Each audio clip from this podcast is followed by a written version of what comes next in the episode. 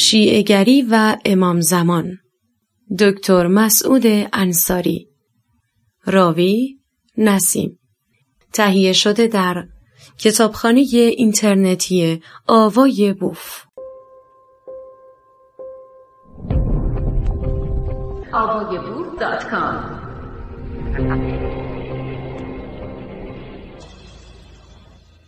دو. حسن ابن علی امام دوم شیعیان.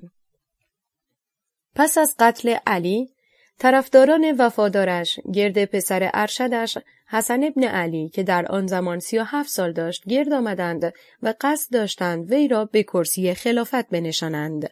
ولی او انسانی مسالمت جو و صلحخواه بود و میل نداشت با معاویت ابن ابو سفیان رویارویی کند.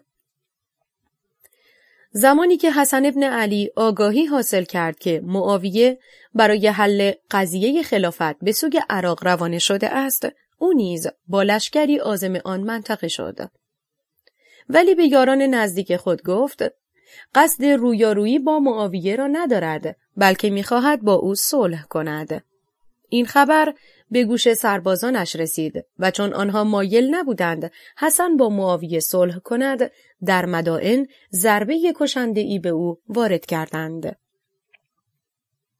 معاویه نمایندگانی نزد حسن گسیل داشت و به او و یارانش زینهار داد که یا آماده جنگ باشند و یا مبلغ پنج میلیون درهم که در بیت المال موجود بود و دو بخش از بلوک های بسره را برای همه عمر بپذیرند و تن به صلح دهند. حسن ابن علی پیشنهاد صلح را پذیرفت و با معاویه پیمانی امضا کرد و خلافت را به وی واگذار نمود.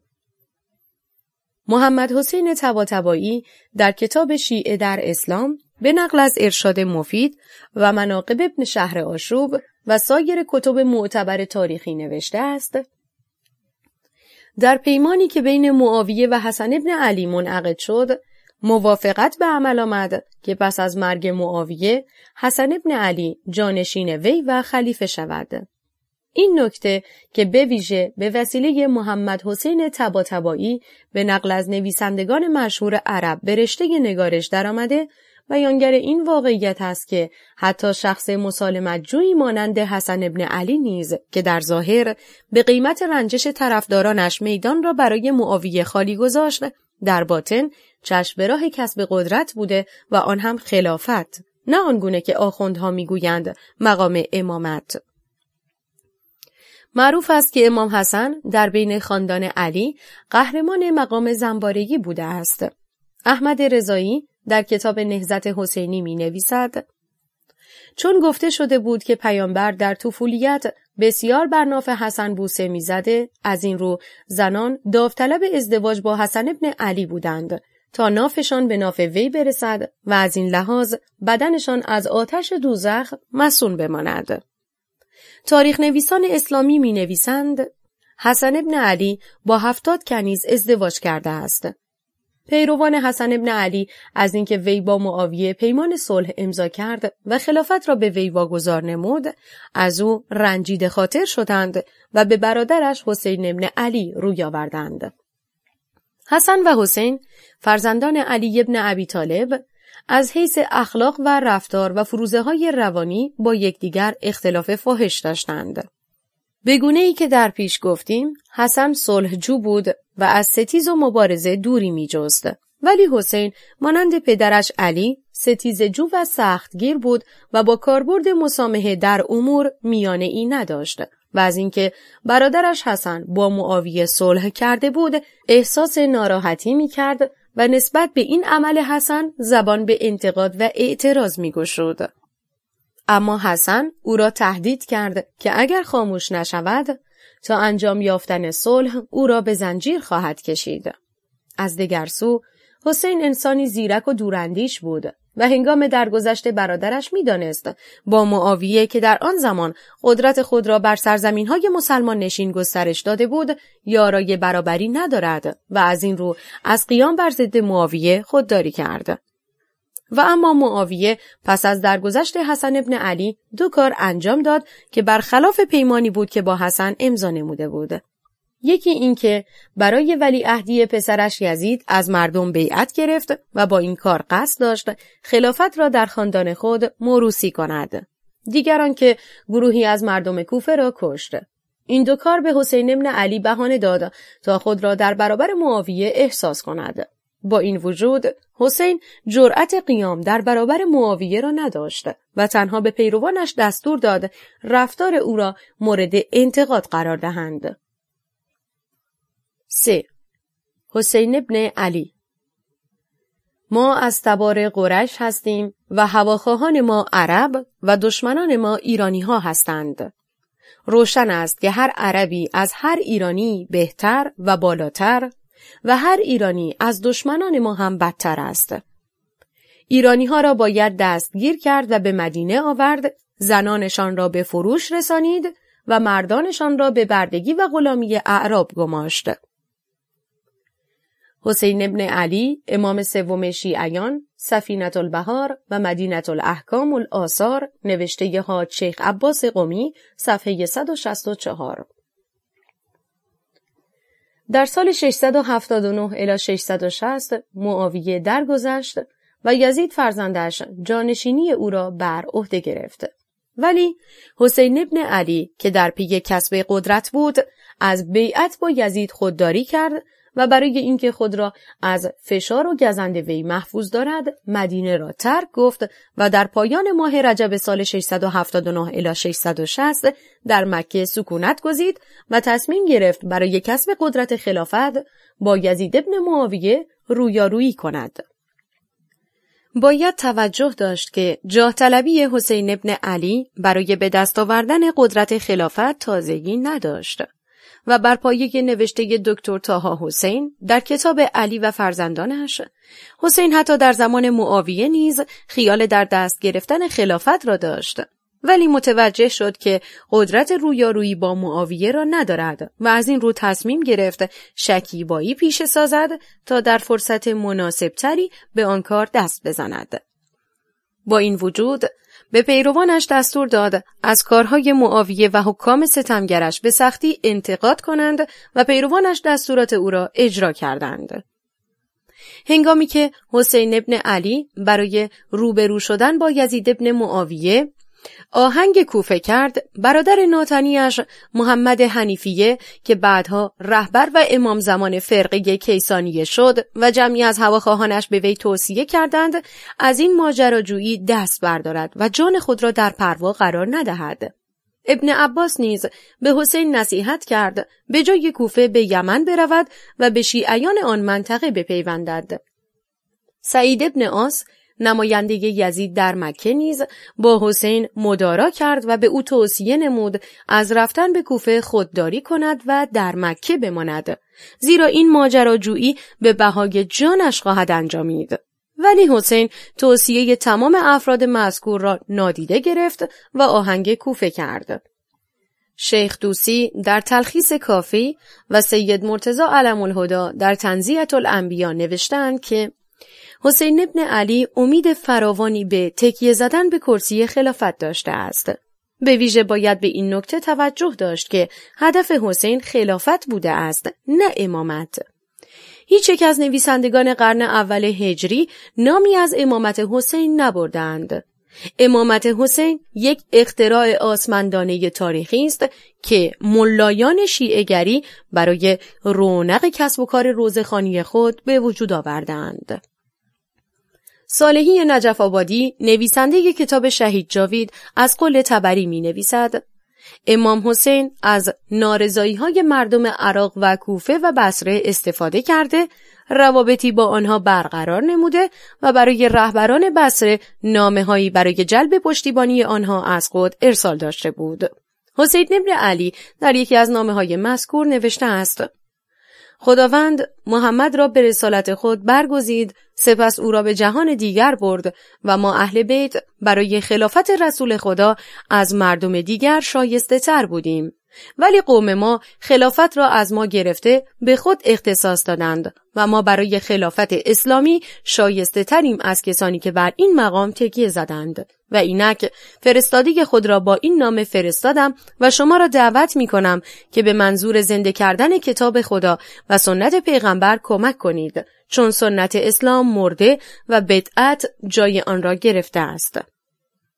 اهالی کوفه و به ویژه بزرگان آنها نیز نامه های زیادی به حسین نوشتند. نمایندگانی را از خود به سوی او روانه داشتند و وی را فرا خواندند تا به کوفه برود و دستگاه بیدادگری بنی امیه را براندازد و به وی قول دادند که برای رسیدن به این هدف از هیچ کوشش و کمکی به او فروگذار نخواهند کرد.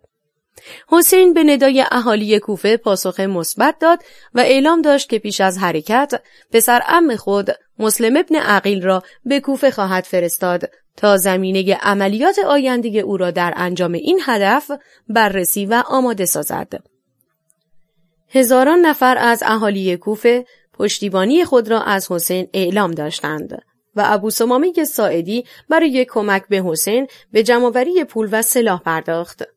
مسلم ابن عقیل نیز به حسین پیام فرستاد که همه کارها به خوبی پیش می رود و با آمدن او به کوفه رژیم بنی امیه سرنگون خواهد شد. حکمران کوفه در این زمان نعومان ابن بشیر بود که چون وظیفه خود را برای کشف مأموریت مسلم ابن عقیل به خوبی انجام نداد یزید ابن معاویه او را از حکومت کوفه کنار گذاشت و عبیدالله ابن زیاد را به جای او به حکومت آن ناحیه فرستاد عبیدالله ابن زیاد پس از ورود به کوفه جاسوسی به نام معقل برای مسلم ابن عقیل تعیین کرد و از جزئیات فعالیت های او آگاه شد و سپس او را دستگیر و اعدام کرد. حسین ابن علی که از این رویدادهای ناامید کننده غافل بود و هنوز فکر می کرد در هنگام ورود به کوفه مردم این شهر با آغوش باز او را پذیرا خواهند شد با اعضای خانواده و پیروانش به راه خود به سوی کوفه ادامه داد و حتی در ناحیه تنعیم یکی از کاروانهایی را که برای یزید ابن معاویه کالا حمله می کرد مورد حمله قرار داد و اموال و شطورهایشان را تصرف کرد. هنگامی که حسین ابن علی و همراهانش به سعلبیه رسیدند او برای نخستین بار از رویدادهایی که بر ضدش انجام گرفته بود آگاه شد. باید در نظر داشت که آخوندها می‌گویند امامها به تمام زبانهای روی زمین سخن می‌گویند. پشت سرشان را مانند جلوی رویشان می‌بینند و از تمام رموز و اسرار جهان و پیشامدهای آینده آگاه هستند. با این وجود معلوم نیست چرا حسین ابن علی از تمام این رویدادها بیخبر بوده و حتی پسر ام خود مسلم ابن عقیل را به کوفه فرستاده است تا اوضاع و احوال آنجا را بررسی و او را از جریان آگاه سازد. به هر حال پس از اینکه حسین از واقعیات رویدادها آگاهی حاصل کرد تصمیم گرفت به مدینه بازگشت کند ولی برادران مسلم ابن عقیل معتقد بودند که باید جنگ کرد و انتقام خون برادرشان را گرفت. هنگامی که حسین جلوتر رفت، مشاهده کرد که یک لشکر سوار نظام کوفی راه را بر او بسته است. در اینجا او به گونه جدی قصد بازگشت به مدینه را کرد اما فرمانده سربازان کوفی هر ابن یزید که پس از آن به لشکریان حسین پیوست و در راه او کشته شد راه را بر او بست و وی را از این کار باز داشت. صبح روز بعد عمر ابن سعد ابی وقاص با چهار هزار نفر سرباز کوفی وارد صحنه شد و برای حسین پیام فرستاد که او چه نقشه ای در سر دارد و چه می‌خواهد بکند. حسین پاسخ داد که اهالی کوفه از او دعوت به عمل آوردند به این منطقه بیاید. ولی اکنون که از قول خود بازگشته و پذیرای او نیستند او تقاضا دارد به وی اجازه داده شود از سه کار یکی را انجام دهد. یا به حجاز بازگردد یا به شام نزد یزید برود و موضوع اختلاف را به گونه خصوصی با او حل کند و یا اینکه عازم سرزمین دیگری شود و با مشرکین و کفار به جنگ بپردازد. عمر ابن سعد شرایط پیشنهاد شده به وسیله حسین را به آگاهی عبیدالله ابن زیاد رسانید. عبیدالله ابن زیاد اظهار داشت حسین ابن علی یا باید با یزید ابن معاویه بیعت کند و یا بیدرنگ مورد حمله قرار بگیرد. اگر از شعارهای ثابتی که آخوندها و روزخانها روی منبرها می‌دهند کمی به واقعیتهای تاریخی رو کنیم معلوم می شود که به راستی حس جاه طلبی و قدرت خواهی حسین را به صحرای کربلا کشانید و او با آهنگ کسب قدرت و خلافت خود و خانواده اش را قربانی ستمگری های یزید ابن معاویه و سپاهیانش کرد. ملایان و روزخانهای ایرانی می‌گویند حسین ابن علی قیام کرد تا کشته شود و با شهادت خود اسلام را زنده کند و با دادن خون خود حقانیت شیعگری را ثابت و نهال مذهب بر حق شیعه را آبیاری کند. یکی از ملایان به نام مهدی سراج انصاری می نویسد نهزت حسینی برای سرنگون کردن کاخ ظلم و ستم بود. برای بلند کردن پرچم دین مقدس اسلام بود و بهر خوشنودی خدا بوده است. ولی بررسی نوشته های معتبر تاریخی به خوبی نشان می دهد که حسین ابن علی فکر می کرد با کمک اهالی کوفه می تواند بر ضد یزید قیام کند او را نابود سازد و خود بر تخت خلافت تکیه زند اما هنگامی که وارد صحنه کارزار شد متوجه گردید که موضوع غیر از آن است که او در ذهن و خیال می پرورانده است برای اثبات بیشتر این عقیده به نقل نوشته یکی از روحانیون زمان خمینی به نام صالحی نجف آبادی می‌پردازیم. این شخص می نویسد در روز آشورا حسین مردم کوفه را خطاب قرار داد و گفت مگر شما به من ننوشتید به کوفه بیا که لشکری آراسته و گوش به فرمان آماده پشتیبانی از توست آنان پاسخ دادند نه ما چنین چیزی به تو ننوشته ایم امام فرمود سبحان الله به خدا قسم شما نوشتید. آنگاه حسین گفت ای مردم اگر مرا نمی‌خواهید آزادم بگذارید تا به گوشه ای از زمین بروم که امنیت داشته باشم. صالحی نجف آبادی همچنین می نویسد امام حسین دست کم پنج دفعه پیشنهاد کرد او را آزاد بگذارند تا به محل سکونت خود بازگشت کند. موضوع دیگری که در این بحث باید در نظر گرفت روانشناسی یزید ابن معاویه در روبرو شدن با حسین ابن علی بوده است. درست است که یزید ابن معاویه حکمرانی ستمگر و فاسد بود ولی از دیگر سو باید توجه داشت که اگرچه تاگفه بنی هاشم و بنی امیه هر دو از تیره خانوادگی بنی عبد مناف بودند ولی همیشه بین آنها رقابت و دشمنی وجود داشته است علی ابن ابی طالب در نامه ای که به معاویه نوشته اظهار داشته است من ابوالحسن کشنده جد تو و دایی تو و برادرت هستم که آنها را در جنگ بدر تباه ساختم. همان شمشیر اکنون دست من است و با ایمان دل به ملاقات دشمنانم خواهم شدافت. بنابراین یزید ابن معاویه نه تنها قصد داشت خلافت را در خاندان بنی امیه نگهداری کند بلکه قلب او از احساس کینه و انتقام نسبت به خاندان بنی هاشم خالی نبود و اکنون فرصتی برایش ایجاد شده بود تا به شعله های سرکش انتقامجویی خود از خاندان بنی هاشم آبی بپاشد. نکته مهم دیگری که از نظر روانی در رابطه بین یزید ابن معاویه و حسین ابن علی و جنگ آن دو با یکدیگر دارای اهمیت بسیار می باشد ولی علما و نویسندگان شیعه تلاش می کنند آن را زیر سرپوش نگه دارند موضوع رقابت عشقی یزید و حسین بر سر زن زیبایی به نام اورینب بوده است. بدیهی است که ملایان هیچگاه میل ندارند داستان عشقی و رقابت حسین و یزید بر سر عشق اورینب فاش شود. زیرا آگاهی مردم از عشق حسین نسبت به اورینب و اثر این رقابت عشقی در جنگ بین حسین و یزید دکان دین فروشی و به ویژه روزخانی ملایان را سست و بیرونق خواهد کرد. به هر حال بر پایه آنچه که تاریخ نویسان مشهور عرب نوشتند اورینب دختر زیبایی بوده که یزید ابن معاویه و حسین ابن علی هر دو عشق او را در سر داشته و تلاش می با او ازدواج کنند. ولی سرانجام حسین ابن علی موفق می شود نظر اورینب را به خود جلب کند و او را به عقد ازدواج خود درآورد.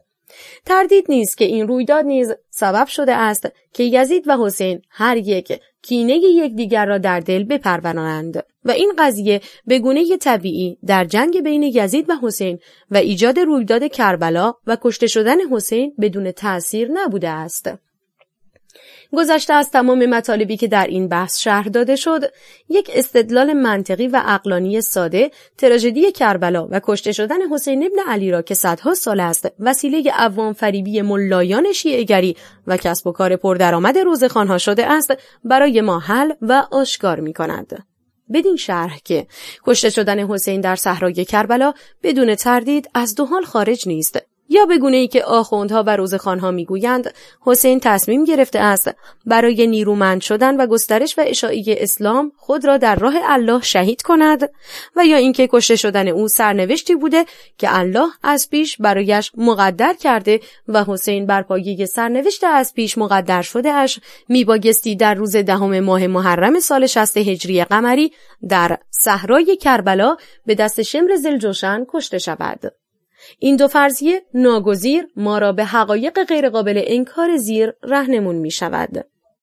یک با توجه به اینکه آیه 195 سوره بقره در قرآن می‌گوید و با دستهای خود سبب هلاک خیش نشوید حسین ابن علی حق نداشته است جان خود را قربانی حس جاه طلبیش بکند و برای تکیه زدن بر کرسی خلافت خود را به کشتن بدهد.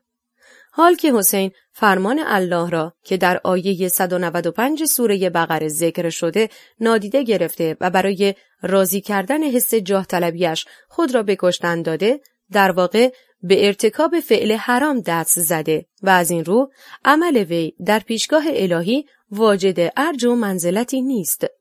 وانگهی حسین ابن علی در راه رسیدن به قدرت خلافت نه تنها برخلاف نص بارز آیه مذکور عمل کرده و خود را به کشتن داده بلکه سبب کشته شدن 72 نفر از اعضای خانواده و یارانش نیز شده و بنابراین با نادیده گرفتن آیه 195 سوره بقره و به کشتن دادن خود و اعضای خانواده و یارانش از نظر مذهبی انسانی لغزشکار، اسیانگر و قابل مجازات نیز به شمار می رود. دو فرض کشته شدن حسین ابن علی در نتیجه سرنوشتی که الله از پیش برایش مقدر کرده موضوع آیه 145 سوره آل امران، آیه 17 سوره انفال، آیه 51 سوره توبه، آیه 4 سوره ابراهیم، آیه 96 سوره صافات و به ویژه آیه 30 سوره دهر است. زیرا این آیه می‌گوید و ما تشاؤون الا ان یشاء الله یعنی و شما نمی‌خواهید چیزی جز آنچه الله بخواهد.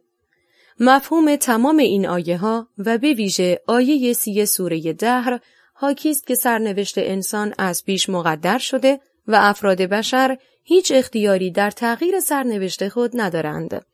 بنابراین شهادت حسین در صحرای کربلا اراده و مشیت الله بوده و حسین به غیر از تن دادن به سرنوشتی که الله از پیش برایش مقدر کرده هیچ چاره و اختیاری نداشته است. از این رو روزخانی آخوندها بالای منبرها و گریانیدن مردم به سبب کشته شدن حسین حمل بر نارضایی مردم از اراده الله خواهد شد. و روزخانی آخوندها و ازاداری و گریهزاری پامنبری هایش به سبب کشته شدن حسین در واقع ابراز نارضایی و شورش در برابر مشیت الله خواهد بود. 3.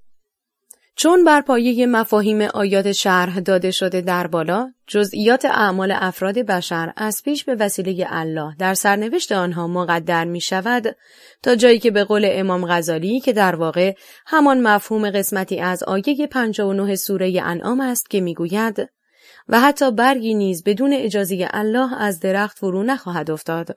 بنابراین یزید ابن معاویه عبیدالله ابن زیاد عمر ابن سعد شمر زلجوشن، هرمله، خولی و سایر افرادی که در کشته شدن حسین ابن علی دست داشتهاند به راستی اسباب و ابزاری برای اجرای مشیت الله بوده و از این رو لن و سرزنش این افراد به منزله نفی اراده و مشیت الله به شمار خواهد رفت.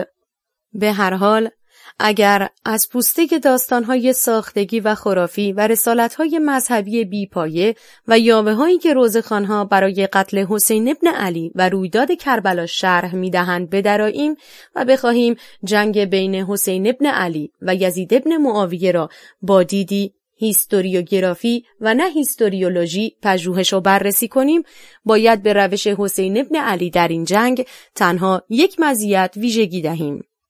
و آن این است که حسین ابن علی به عنوان یک رهبر قبیله‌ای عرب در برابر پذیرش یکی از دو حالت جنگ و نابودی و یا تسلیم شدن و تندر دادن به ذلت و خاری شق نخست را گزینش کرد. حسین ابن علی با اینکه می‌دانست اشتباهی که او درباره خروج از مدینه برای ارزای حس جاه کرده جبران پذیر نیست و باید یا با یزید بیعت کند و تن به ننگ تسلیم در برابر یزید بدهد و با این کار زندگی خود و خانوادهش را از خطر نابودی نجات دهد و یا اینکه در برابر او بایستد و جنگ کند و خود و خانوادهش را نابود سازد راه شرافتمندانه جنگ و نابودی و تسلیم نشدن به دشمن فاسد و زشتگردار و فاجر را گزینش کرد. و اگرچه با گزینش این راه و روش خود و خانواده اش را نابود ساخت ولی نامش را جاودانی کرد و بدیهی است که از این نظر روش او به عنوان یک رهبر قبیله ای ستایش انگیز است ولی با این فرض نیز نمی‌توان لغزش او را در قربانی کردن اعضای خانواده و یارانش به منظور راضی کردن حس برتری جوییش نادیده گرفت. نکته دیگری که نباید از شرح آن در این گفتار بازماند موضوع شهربانوست که ملایان و نویسندگان شیعه گری او را دختر یزدگرد سوم می‌دانند و نوشتند که حسین ابن علی به توصیه پدرش علی ابن ابی طالب با او ازدواج کرده و زین العابدین امام چهارم شیعیان ثمره این ازدواج بوده است. دلیل اینکه ملایان پافشاری می کنند نشان دهند که امام حسین با شهربانو به اصطلاح دختر یزدگرد ازدواج کرده آن است که امام های پس از حسین ابن علی را به نسل یزدگرد سوم پیوند دهند و با این کار ثابت کنند که خون ایرانی در نسل امام های تازی جاری بوده و بدین وسیله بین مردم ایران و امام های تازی یک پیوند احساسی به وجود آورند. محمد ابن یعقوب کلینی در اصول کافی و مجلسی در بهارالانوار این رویداد را که یکی از دروغهای شرماور تاریخی و شبیه به افسانه است که برای مادر امام زمان ساخته اند در نوشته های خود شرح دادند. کلینی در کتاب اصول کافی می نویسد علی ابن الحسین علیه السلام در سال 38 هجری قمری زایش یافت و در سال 95 قمری درگذشت. پنجاه و هفت سال داشت و مادرش سلامه دختر یزدگرد پسر شهریار پسر شیرویه پسر خسرو پرویز است و یزدگرد آخرین سلطان فارسی است. مجلسی نیز می نویسد هنگامی که شهربانو دختر یزدگرد را به مدینه آوردند چشمش به عمر افتاد و از چهره او بدش آمد و نسبت به او شروع به فهاشی کرد. عمر نیز به نوبه خود به او ناسزاگویی کرد و تصمیم گرفت او را مانند دیگر اسیران به فروش برساند. در این هنگام علی ابن ابی طالب وارد پهنه گفتگوی خشونتبار آن دو شد و به عمر گفت فروش دختران پادشاهان ولو آنکه کافر باشند مجاز نیست بهتر است او را به ازدواج یکی از مسلمانان درآوری و از بیت المال مردم برایش مهریه ای تعیین کنی فرنودهای تاریخی بسیاری وجود دارد که ثابت می کند یزدگرد سوم هیچگاه دارای دختری به نام شهربانو نبوده و حسین ابن علی نیز بدون تردید در تمام درازای عمر خود با چنین دختری ازدواج نکرده است. یکی از آن فرنودها نوشته علی شریعتی در کتاب تشیع علوی و تشیع صفوی می باشد. علی شریعتی در این کتاب گفتگویی را که مجلسی از قول امام جعفر صادق نقل کرده و مدعی است که آن گفتگو به زبان عربی بین علی ابن ابی طالب و شهربانو انجام گرفته شرح داده و درستی چنین رویدادی را بسیار چندشاور توصیف کرده است. زیرا نه علی ابن ابی طالب به زبان پهلوی ساسانی آشنا بوده و نه شهربانو به زبان تازی سخن می‌گفته است. این امر عقب ماندگی ذهنی ملایان را میرساند و نشان می‌دهد که این افراد تا آن اندازه در افسانه سازی های مذهبی بی آزرم هستند که حتی دست کم رعایت شکل ظاهری داستانهای ساختگی خود را هم نمی کنند. از تمام فرنودهای یاد شده بالا که بگذریم یک دلیل همه پذیر وجود دارد که بدون تردید ثابت می کند ولو اینکه به فرض محال یزدگرد سوم دارای دختری به نام شهر بانو بوده که به وسیله تازی ها اسیر شده این دختر بنا به دلایل زمانی هیچگاه نمی توانسته است به عقد ازدواج حسین ابن علی درآید. این دلیل عبارت از آن است که حسین ابن علی در سال چهارم هجری قمری زایش یافته و در سال شست قمری در صحرای کربلا کشته شده و بدین ترتیب 56 سال عمر کرده است. جنگ قادسیه نیز در سال 16 هجری روی داده و در این سال ایران از تازی ها شکست خورده است. از دگر سو علی ابن حسین داخل پرانتز زین العابدین در سال 38 قمری زایش یافته و در سال 95 قمری درگذشته است. با توجه به اینکه سالهای تاریخی ذکر شده در بالا قابل انکار نیستند.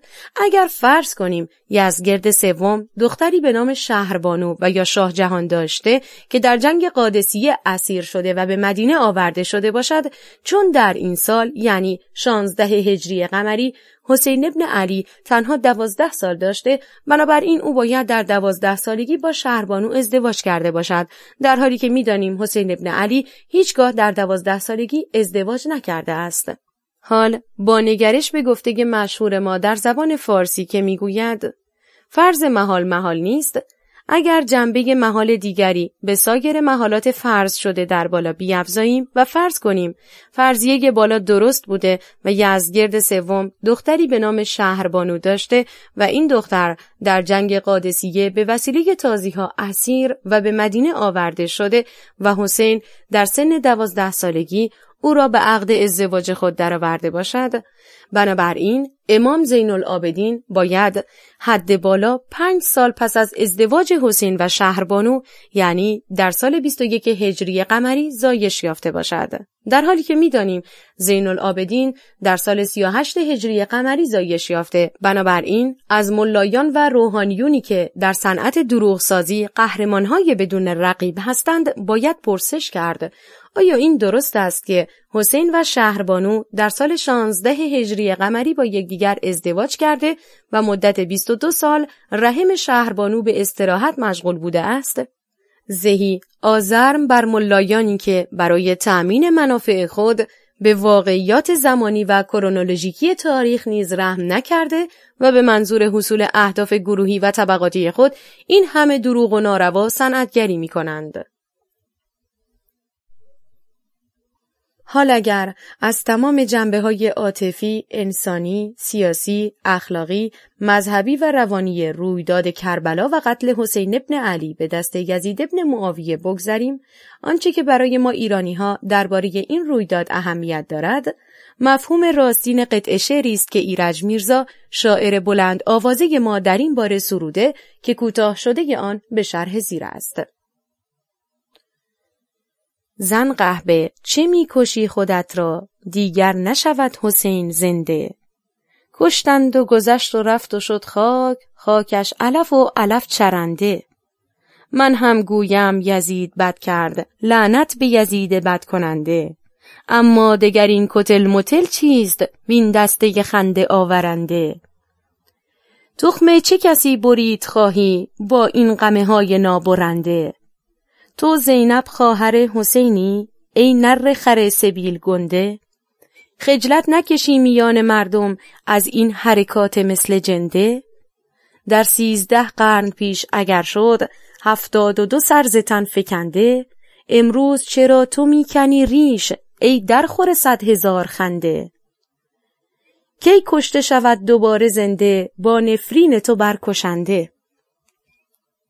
به راستی روان بزرگ این شاعر آزاده شاد باد.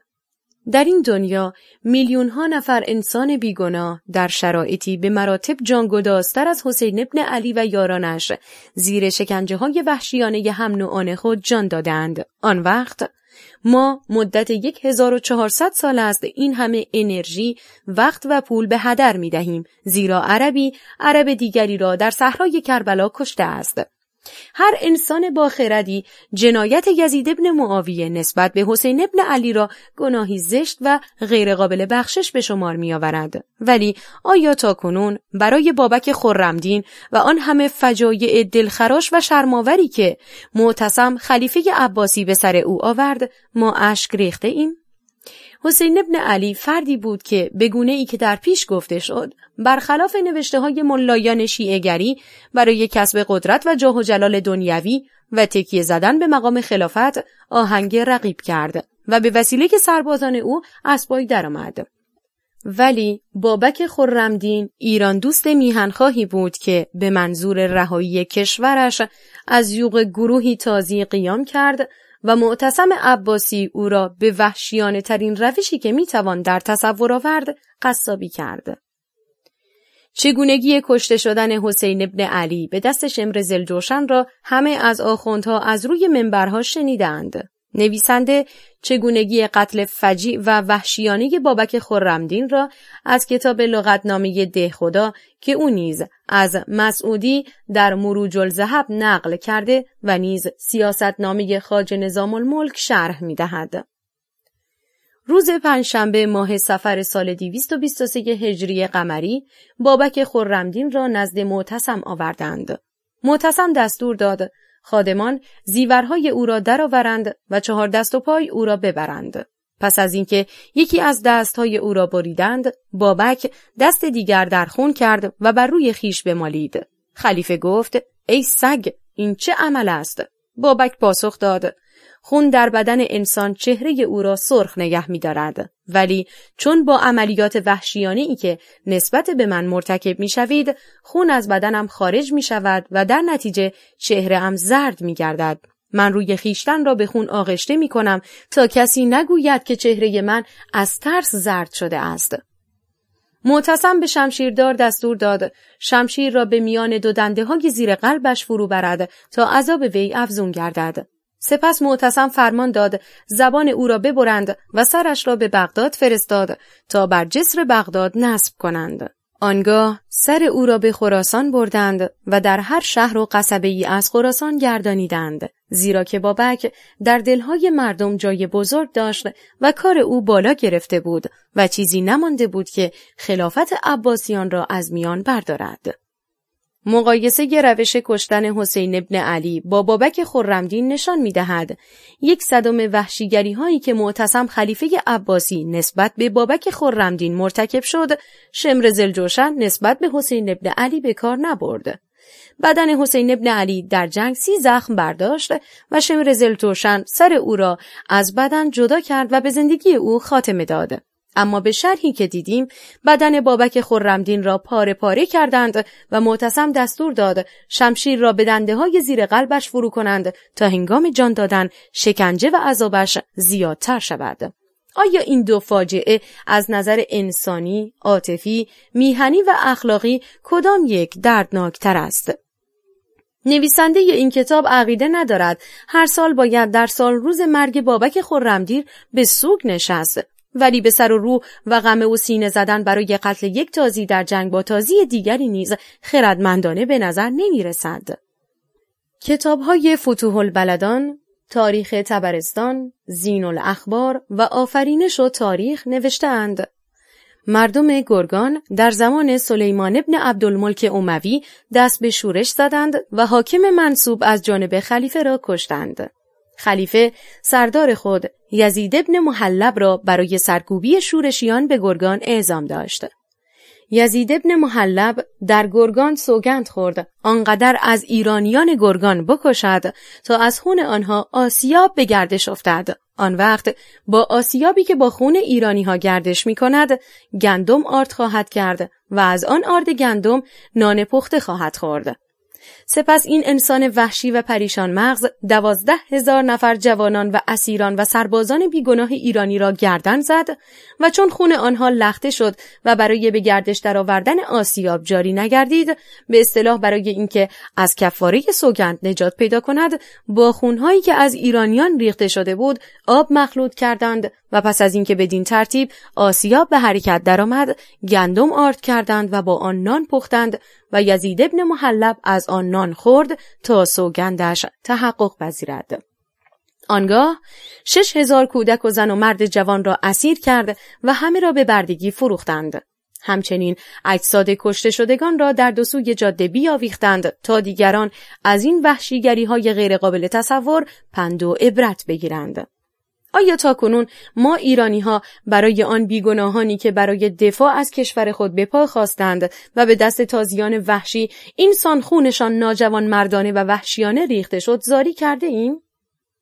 دکتر عبدالحسین زرینکوب در کتاب تاریخ ایران پس از اسلام می نویسد هنگامی که پس از شکست ایران در جنگ قادسیه تازیها زنها و اطفال ایرانی ها را اسیر کردند و از نهاوند به مدینه آوردند ابو فیروز داخل پرانتز.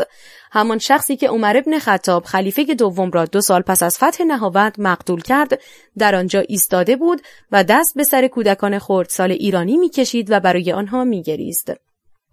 و اما پس از اینکه جنگ کربلا پایان یافت و حسین و هفتاد و دو نفر یارانش کشته شدند و خانواده حسین اسیر و به دمشق اعزام گردیدند یزید ابن معاویه آنچنان با علی ابن حسین داخل پرانتز امام زین العابدین بیمار که به سبب بیماری در جنگ شرکت نکرده و جان سالم به در برده بود و خانواده حسین ابن علی خوشرفتاری کرد که علی ابن حسین بدین مناسبت از یزید سپاسگزاری و قدردانی کرد. یزید ابن معاویه دستور داد خانواده حسین را با نهایت ادب و احترام به مدینه بازگشتهاند.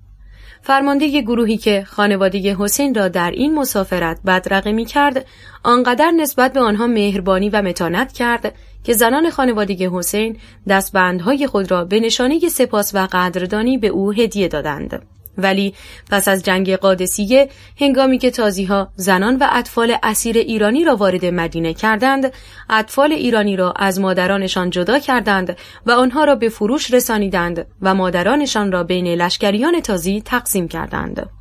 آن وقت آیا تا کنون ما برای این همه فجایع شرماوری که تازی های به اصطلاح مسلمان بر سر هم میهنان ما آوردند انگشت تأسف به دندان گزیده ایم که برای شام غریبان زینب و سکینه و رقیه و غیره که همه از ساخته های ملایان است غمی بر سر می‌زنیم؟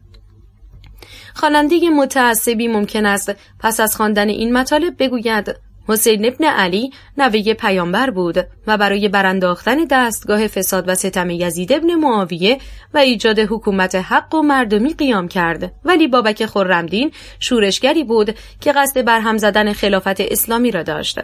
اگر چنین فرضی به وجود آید باید به نکات زیر توجه کرده یک تمام اسلام شناسان و پژوهشگران تاریخ راستین اسلام و حتی تاریخ نویسان عرب عقیده دارند که هدف محمد در ایجاد دین اسلام کسب مال و منال و ثروت و غارت و چپاول اموال مردم بود نه بنیانگذاری یک دین راستین آسمانی. دو زندگی زنبارگی محمد ابن عبدالله و امامهای شیعهگری و حرس و ولع آنها برای مالندوزی از هر حاکم ستمگر و فاسدی حراسانگیزتر بوده است. 3. بررسی کتاب ها و نوشته هایی که تاریخ نویسان عرب درباره زندگی محمد ابن عبدالله و تاریخ اسلام نوشتند فرض هر گونه فروزه متافیزیکی و یا الهی را از رسالت محمد ابن عبدالله منتفی می سازد چه رسد به یکی از احزاب سیاسی کوچک درونی آن به نام شیعه گری چهار حساسیت بدن، رگ، عصب و گوشت انسان در هر درجه و مقامی از ارزشهای انسانی و مراتب اجتماعی که قرار داشته باشد در برابر تجاوز و وحشیگری یکسان است. هنگامی که سوزنی به بدن یک پزشک عالی مقام و یا یک فیلسوف دانشمند فرو می کنند، آنها همان اندازه از این عمل احساس درد می کنند که یک انسان دیوانه و یا احمق و بی سواد. بنابراین حساسیت فیزیولوژیکی و روانی یک انسان معمولی با عناوین ساختگی سایر انسانها مانند پیامبر و امام تفاوتی ندارد. 5.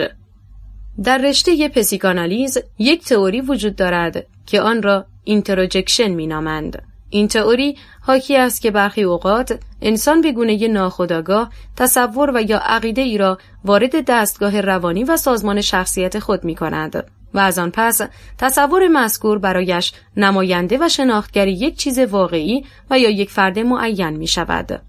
با کمال شوربختی باید گفت همه ما افرادی که اختیار دین و مذهب و به دنبال آن شخصیت فردی و یا اجتماعی خود را به دست ملایان می سپاریم خود را قربانی تئوری مذکور و یا فساد نهادی ملایان می کنیم. زیرا ما افسونهای افسان آسایی را که ملایان برای گرم نگه داشتن تنور منافع طبقاتی خود در گوشهایمان می‌خوانند ناخداگاهانه در سازمان ذهنی و شخصیت خود میریزیم و همچنان که تعصب ما ناخداگاهانه نسبت به موعظه های سراپا غیر راستین و کجنهاد ملایان رشد می کند چشمان خردمان غیر حساس و نابینا می شود. در این صورت ما تبدیل به موجوداتی می‌شویم که افلاتون در بحث غار در کتاب اول جمهوریت از آن سخن گفته است.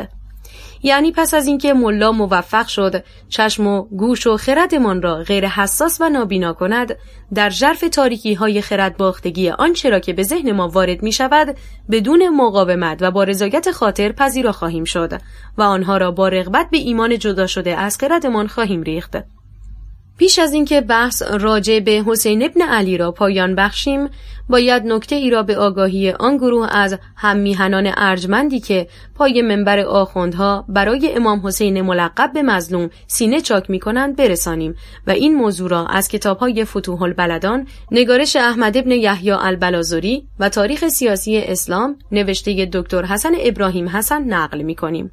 می‌دانیم که مردم تبرستان سالهای زیادی در برابر یورش تازی ها مبارزه و پایداری کردند. به گونه ای که تبرستان پیوسته پهنه نبردهای مردم ایران بر ضد حکومت تازی ها بود. در زمان خلافت عثمان تازی ها آهنگ فتح تبرستان را کردند و عثمان برای این منظور سعید ابن آس حاکم کوفه را برای سرکوبی مردم تبرستان روانه داشت. امام حسن و امام حسین فرزندان علی ابن ابی طالب نه تنها در این جنگ ها شرکت داشتند بلکه جزء سرداران لشکریان سعید ابن آس به شمار می رفتند و رهبری این جنگ ها را بر عهده داشتند. بنابر نوشته دکتر حسن ابراهیم حسن خدا می‌داند این دو امام محبوب مردم شیعه ایران چه کشتارهایی از مردم این کشور کردند.